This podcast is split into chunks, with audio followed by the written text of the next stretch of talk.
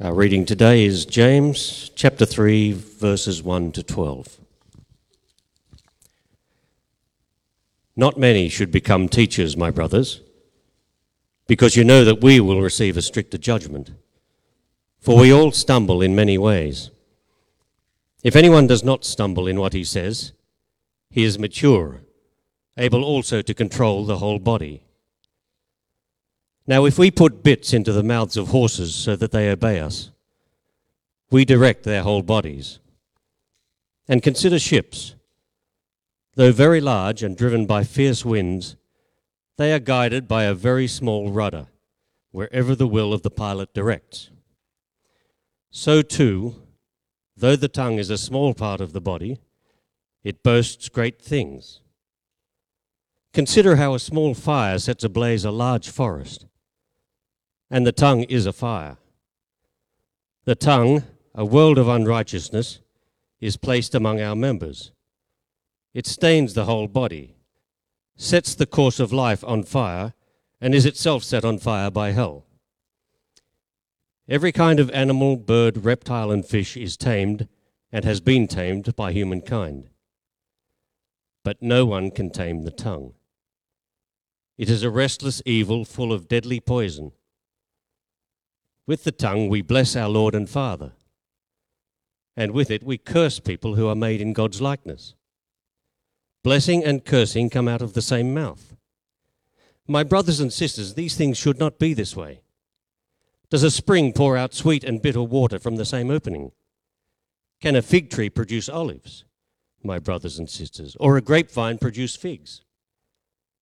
Neither can a saltwater spring yield fresh water. The word of the Lord.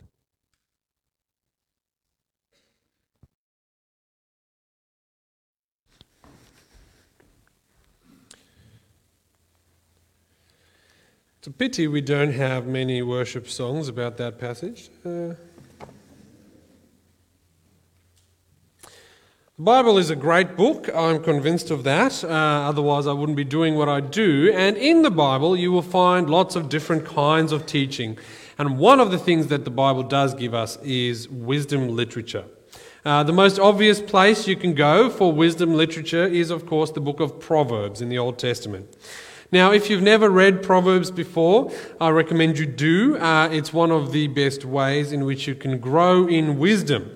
Proverbs are meant to be read together in a community. They are supposed to be kind of debated and discussed together so we can grow together in wisdom.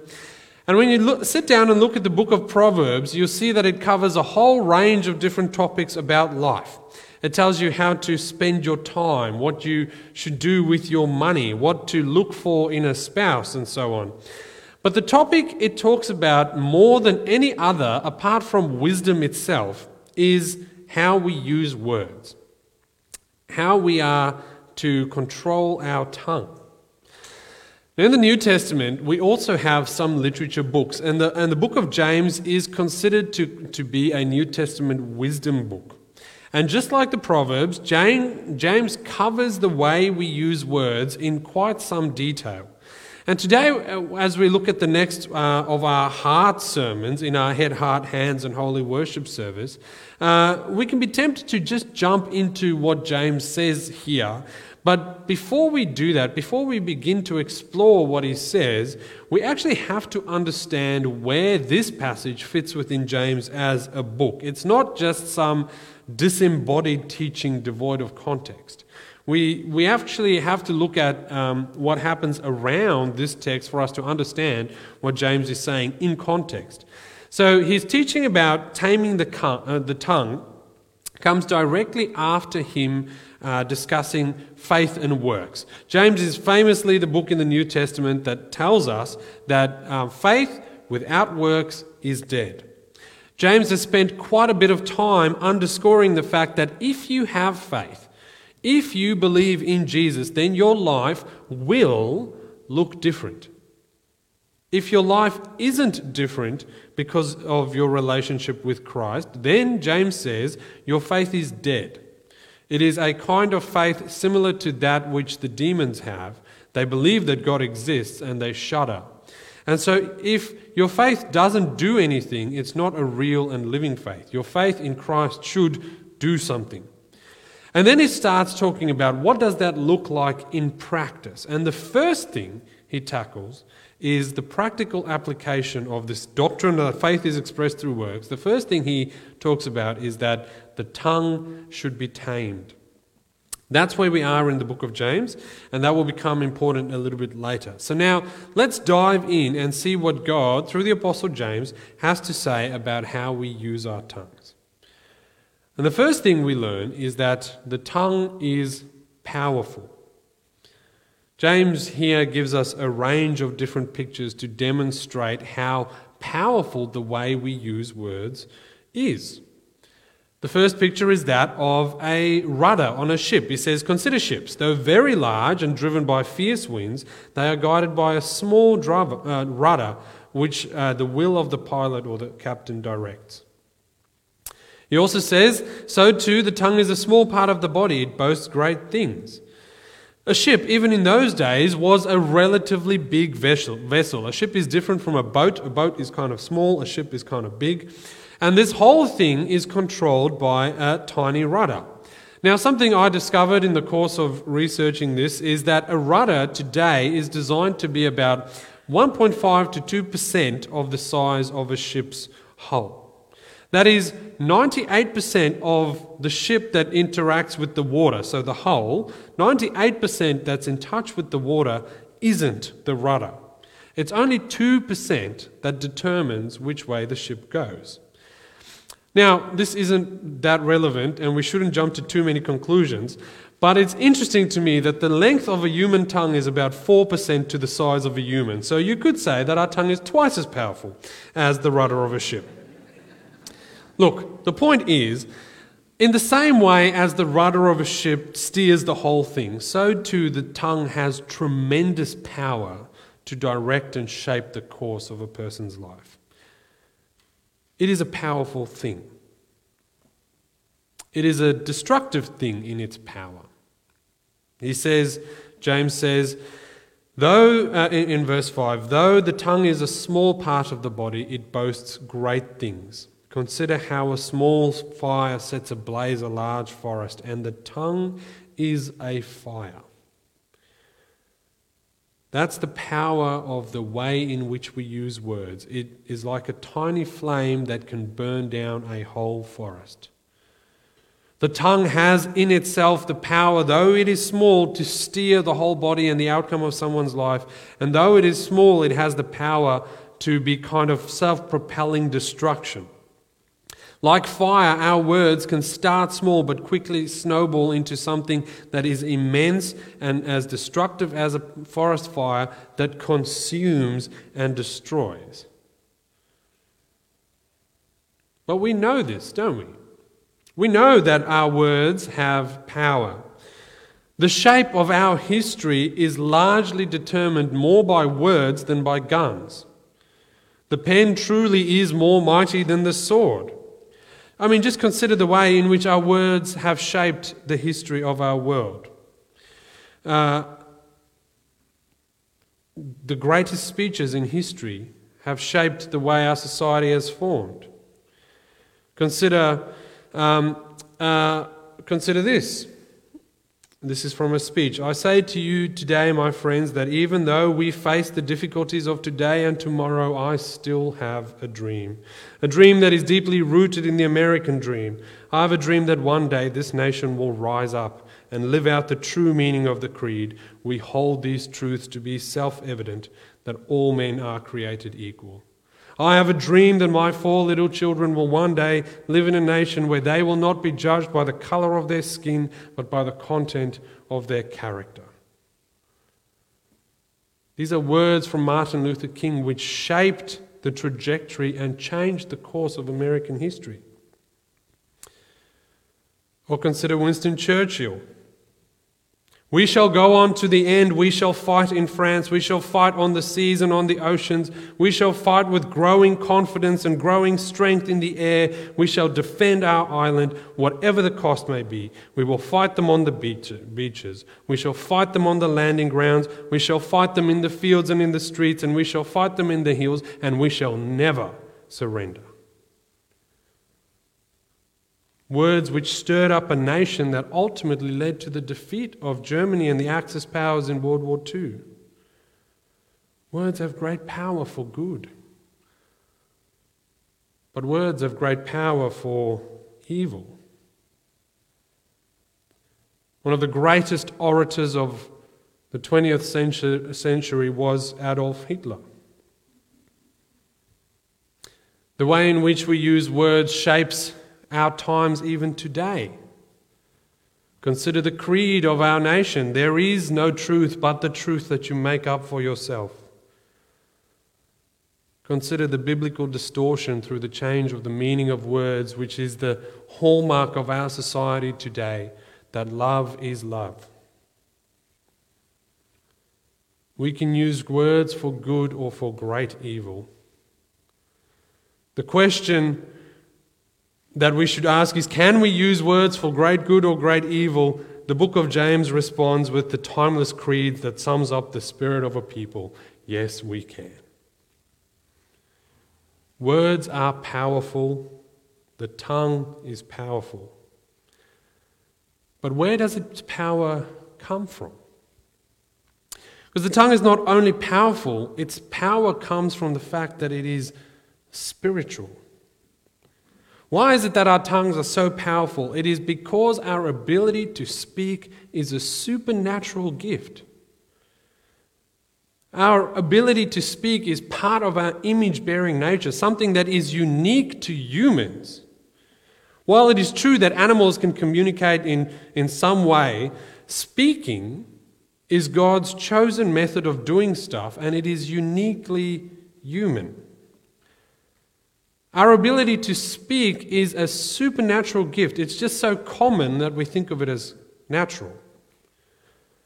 But all, uh, like all supernatural things, our words have the power to do something on a spiritual level.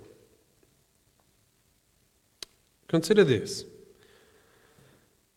I put it to you that our words do something on a spiritual level. There is something about saying something that makes, that brings it into reality. We know this from experience. There are things which may be true, but that aren't really true until we verbally say them.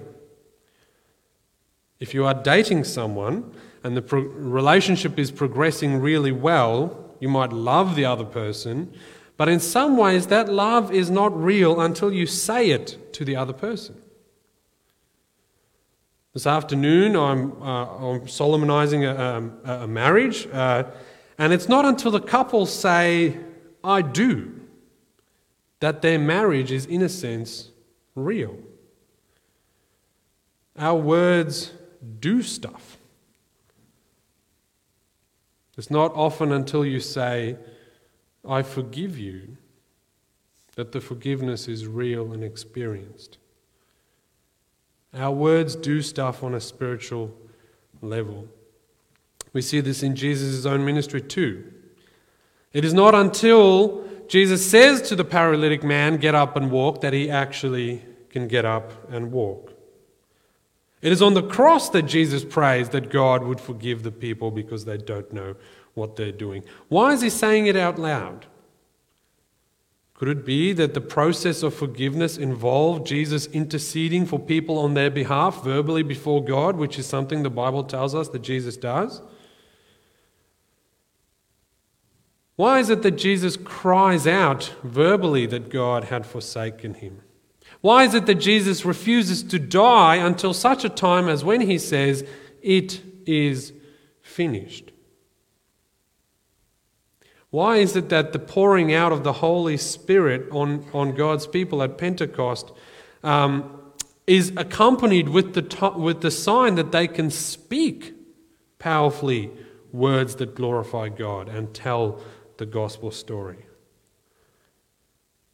For that matter, why is it that Jesus is called the Word of God? And when God creates the world, why is it that he does so by speaking it into existence? And why is it that at the end of the book of Revelation, it is Jesus that says, look, I am making everything new, even while everything is being made new? It is because words have spiritual power. They are a dynamic thing that is uniquely human because of our image-bearing nature. And it is precisely because words are spiritual that make them so dangerous. Because we can either live up to our image-bearing nature in the way we use words, or we can destroy with the way we use words. Consider, words are one of the only places where we can truly create something. Have you ever considered that you can bring life and build stuff and shape things through your words? This is part of our redemption. Our words can be used to build and shape and order just like Jesus does. Obviously, to a lesser degree, we're not God. But nevertheless, our wor- words can build up and create, almost in a sense, out of nothing, like God. Because our words have spiritual power. I mean, the Bible itself teaches us how we are to use God's word. We read that in First Timothy chapter three. What does it say? It says, all scripture is God-breathed, and it is useful for teaching, rebuking, correcting, and training in righteousness. What is teaching but speaking God's word in order to become spiritually mature? And what is rebuking but speaking God's word in order to pull someone back from a spiritually dangerous and sinful path? And what is correcting but speaking God's word to each other in a way that sharpens our understanding of the faith? And what is training in righteousness other than speaking God's word to one another to help equip us in a way to live like God wants us to live? In each instance, the word is used by the church to build up and to shape and to bring order. Spiritual actions are accomplished by the word. So my friends, how do you use your words? Do they shape and build and encourage? Do they train up? Do they craft someone's spiritual life according to God's will? Are they being used to redeem? Are you speaking like Jesus? Because the opposite is also true. Our words have spiritual power to commit evil. And when we destroy, we mirror Satan, actually. Think about the first evil that came into the world. What happened there? It was Satan that twisted God's word.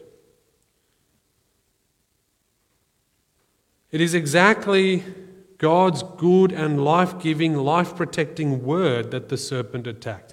Did God really say? Doubting God's word. Our words can be used to destroy in a plethora of different ways. The most obvious way is saying hurtful things to someone, using your words to tear them down. And if you've been alive for any amount of time on earth, you have felt the sting of someone else's words. And the song says that, um, or the saying goes that, you know, uh, sticks and stones may break my bones, but it's actually the words that will kill you. It will kill your spirit. Have you seen someone use these words this way? Yes, you have. Have you felt the destructive power as someone has wielded their whip through their tongue? Will you do the same? Will you use this God-given supernatural gift that has spiritual power to build up? Or will you use it to break down? Will you use it like Jesus to heal? Or like Satan to kill? Our words have power precisely because they are spiritual. So our tongues, we've seen, our tongues are powerful. Our tongues are powerful precisely because they're spiritual. But the point that James is making is that our tongue is diagnostic. Let me tell you what I mean. Read from verse seven. Every kind of animal, bird, reptile, and fish has been ta- is tamed and has been tamed by humankind, but no one can tame the tongue. It is a restless evil, full of deadly poison. With the tongue we bless our Lord and Father, and with it we curse people who are made in God's likeness. Blessing and cursing come out of the same mouth. My brothers and sisters, these things should not be this way. Does a spring pour out sweet and bitter water from the same opening? Can a fig tree produce olives, my brothers and sisters, or a grapevine produce figs? Neither can salt water, uh, neither can a saltwater spring yield fresh water. Do you see what James is saying here? He is saying that the way in which you use words shows what's really going on deep inside your heart. You know, we've seen that our words are a divine gift. We speak because we are made in the image of God. Our words have power because we are God's image bearers. And like the rest of us, our words can be used to uh, to either worship God or and act like Jesus, or they can be used like Satan to break and tear down. And because of that, our words show us what's going on in our hearts. We're either bearing God's image or distorting it.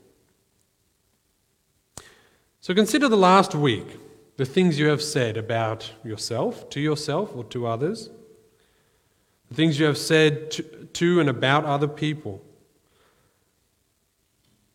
How do these things stack up against your faith and the privileged position you have as God's child?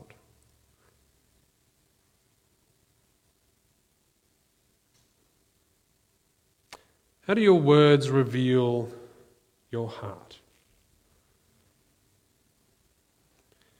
The problem is that all of us have a deep heart issue. And our hearts are not pure. James says the tongue is a fire. It is a world of unrighteousness, and it's placed amongst our members. It stains the whole body and sets the course of life on fire. It itself is set on fire by hell. That's what you have in your heart.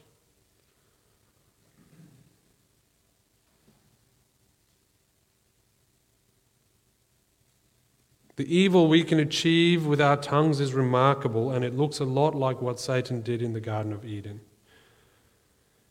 Perhaps it is getting someone to doubt God and his good word. Perhaps it is spreading false information or lies. Perhaps it is hate speech or gaslighting or twisting the truth. Perhaps it is gossip or, uh, or any other ways in which you use words to destroy things. But our tongues reveal what go in our heart. What is the character of your speech? How do you talk about people, and how do you talk about yourselves? What are the things you say about others, and what are the things you say about yourself, even in your self-dialogue? If you are like me, then what you say is an unholy mix of good and bad. Hmm? But that's exactly James's point. That's exactly his point. We are hopelessly stuffed.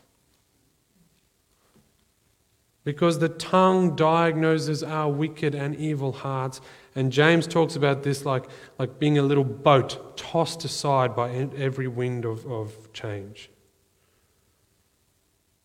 We have this faith, this true, beautiful thing that is alive and well and should result in our lives having been changed. But the reality is, friends, the way in which we use our words reveals just how far we still have to go. What we say to others reveals that we are double-minded, that we are a spring that produces sweet water and salt water all at the same time. that we are a fig tree that produces olives, a person whose mouth both blesses and curses. Yes, we have a duty to control our tongues because it is so powerful and it is so spiritual and it can build up and it can destroy. We should be like the ship captains who control where the ship goes as its rudder steers the ship. We should be like the rider that controls the horse through the bit, but we can't. No human tongue, uh, no human can tame the tongue. And so what our words really do is they hold up a mirror to us and they say, look, and it condemns us. James is saying, do you want to know who you really are? Then consider your words, and you will soon realize how much more like Satan you are than how much you are like Jesus. You have a duty to control your tongue, but you can't. And in our passage, he does not resolve the tension. He leaves us kind of like Paul does in Romans chapter seven, uh, where he says in verse fifteen, "For I don't understand what I'm doing, because I practice what I, uh, because I do not practice what I want to do, but I do what I hate. Now, if I do what I don't want to do, I agree that the law is good. Um, so, I, so now I am no longer the one doing it, but it is the sin living in me. For I know that nothing good lives in me, that is in my flesh. For I desire to do what is good, and that desire is with me, but I have no ability to do it. For I do not do the good I want to do, but I practice the evil that I don't want to do. Now if I do what I don't want to do, I am no longer the one who does it, but the sin, sin that lives in me. So I discover this law. When I want to do what is good, evil is present with me.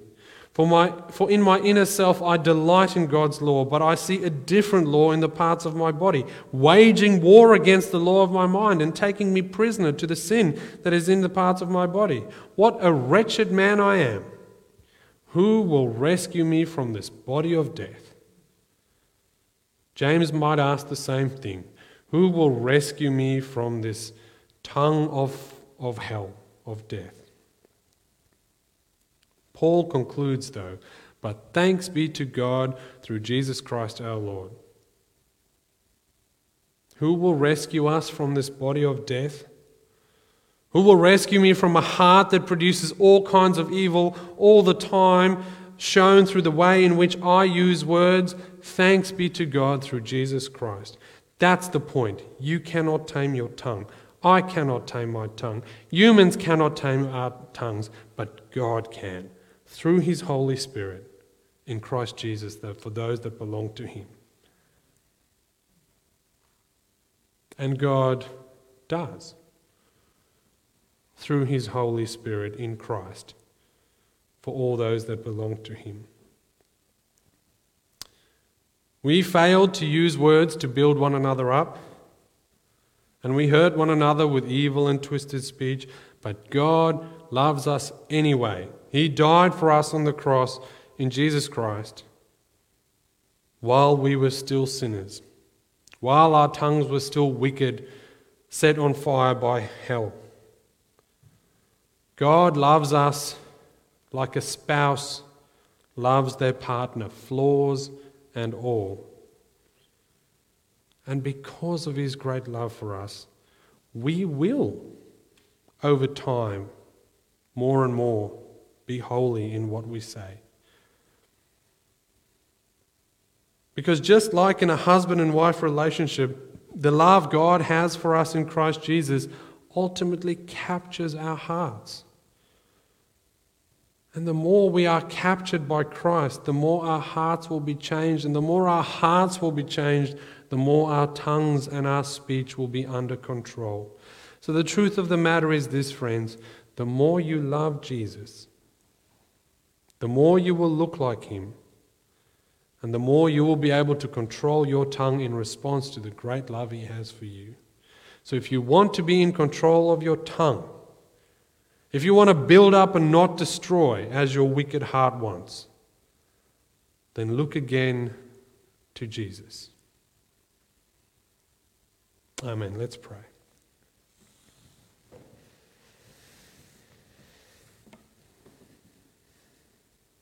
Lord, we pray that you will help us really see who we are, that we are far worse than we ever dared imagine, but that you love us far more than we ever dared hope. And as we consider this great love, Lord, we pray particularly this morning for the way in which we use our words. We know that in our own will we cannot tame our tongue, but that there is great victory for us because of what Jesus has already done on the cross. And as his Holy Spirit lives in our hearts, we become more and more like him, even in the way in which we use words. So may we not fail Uh, to recognize our duty in saying things like, that's just who I am, that's just the way I say things. But may we, in your Holy Spirit, or through your Holy Spirit, consider the way we use words, that we might build up and not tear down, that we might construct and not destruct. In the power of your Holy Spirit, because we belong to you as your children. We pray this in Jesus' mighty name. Amen.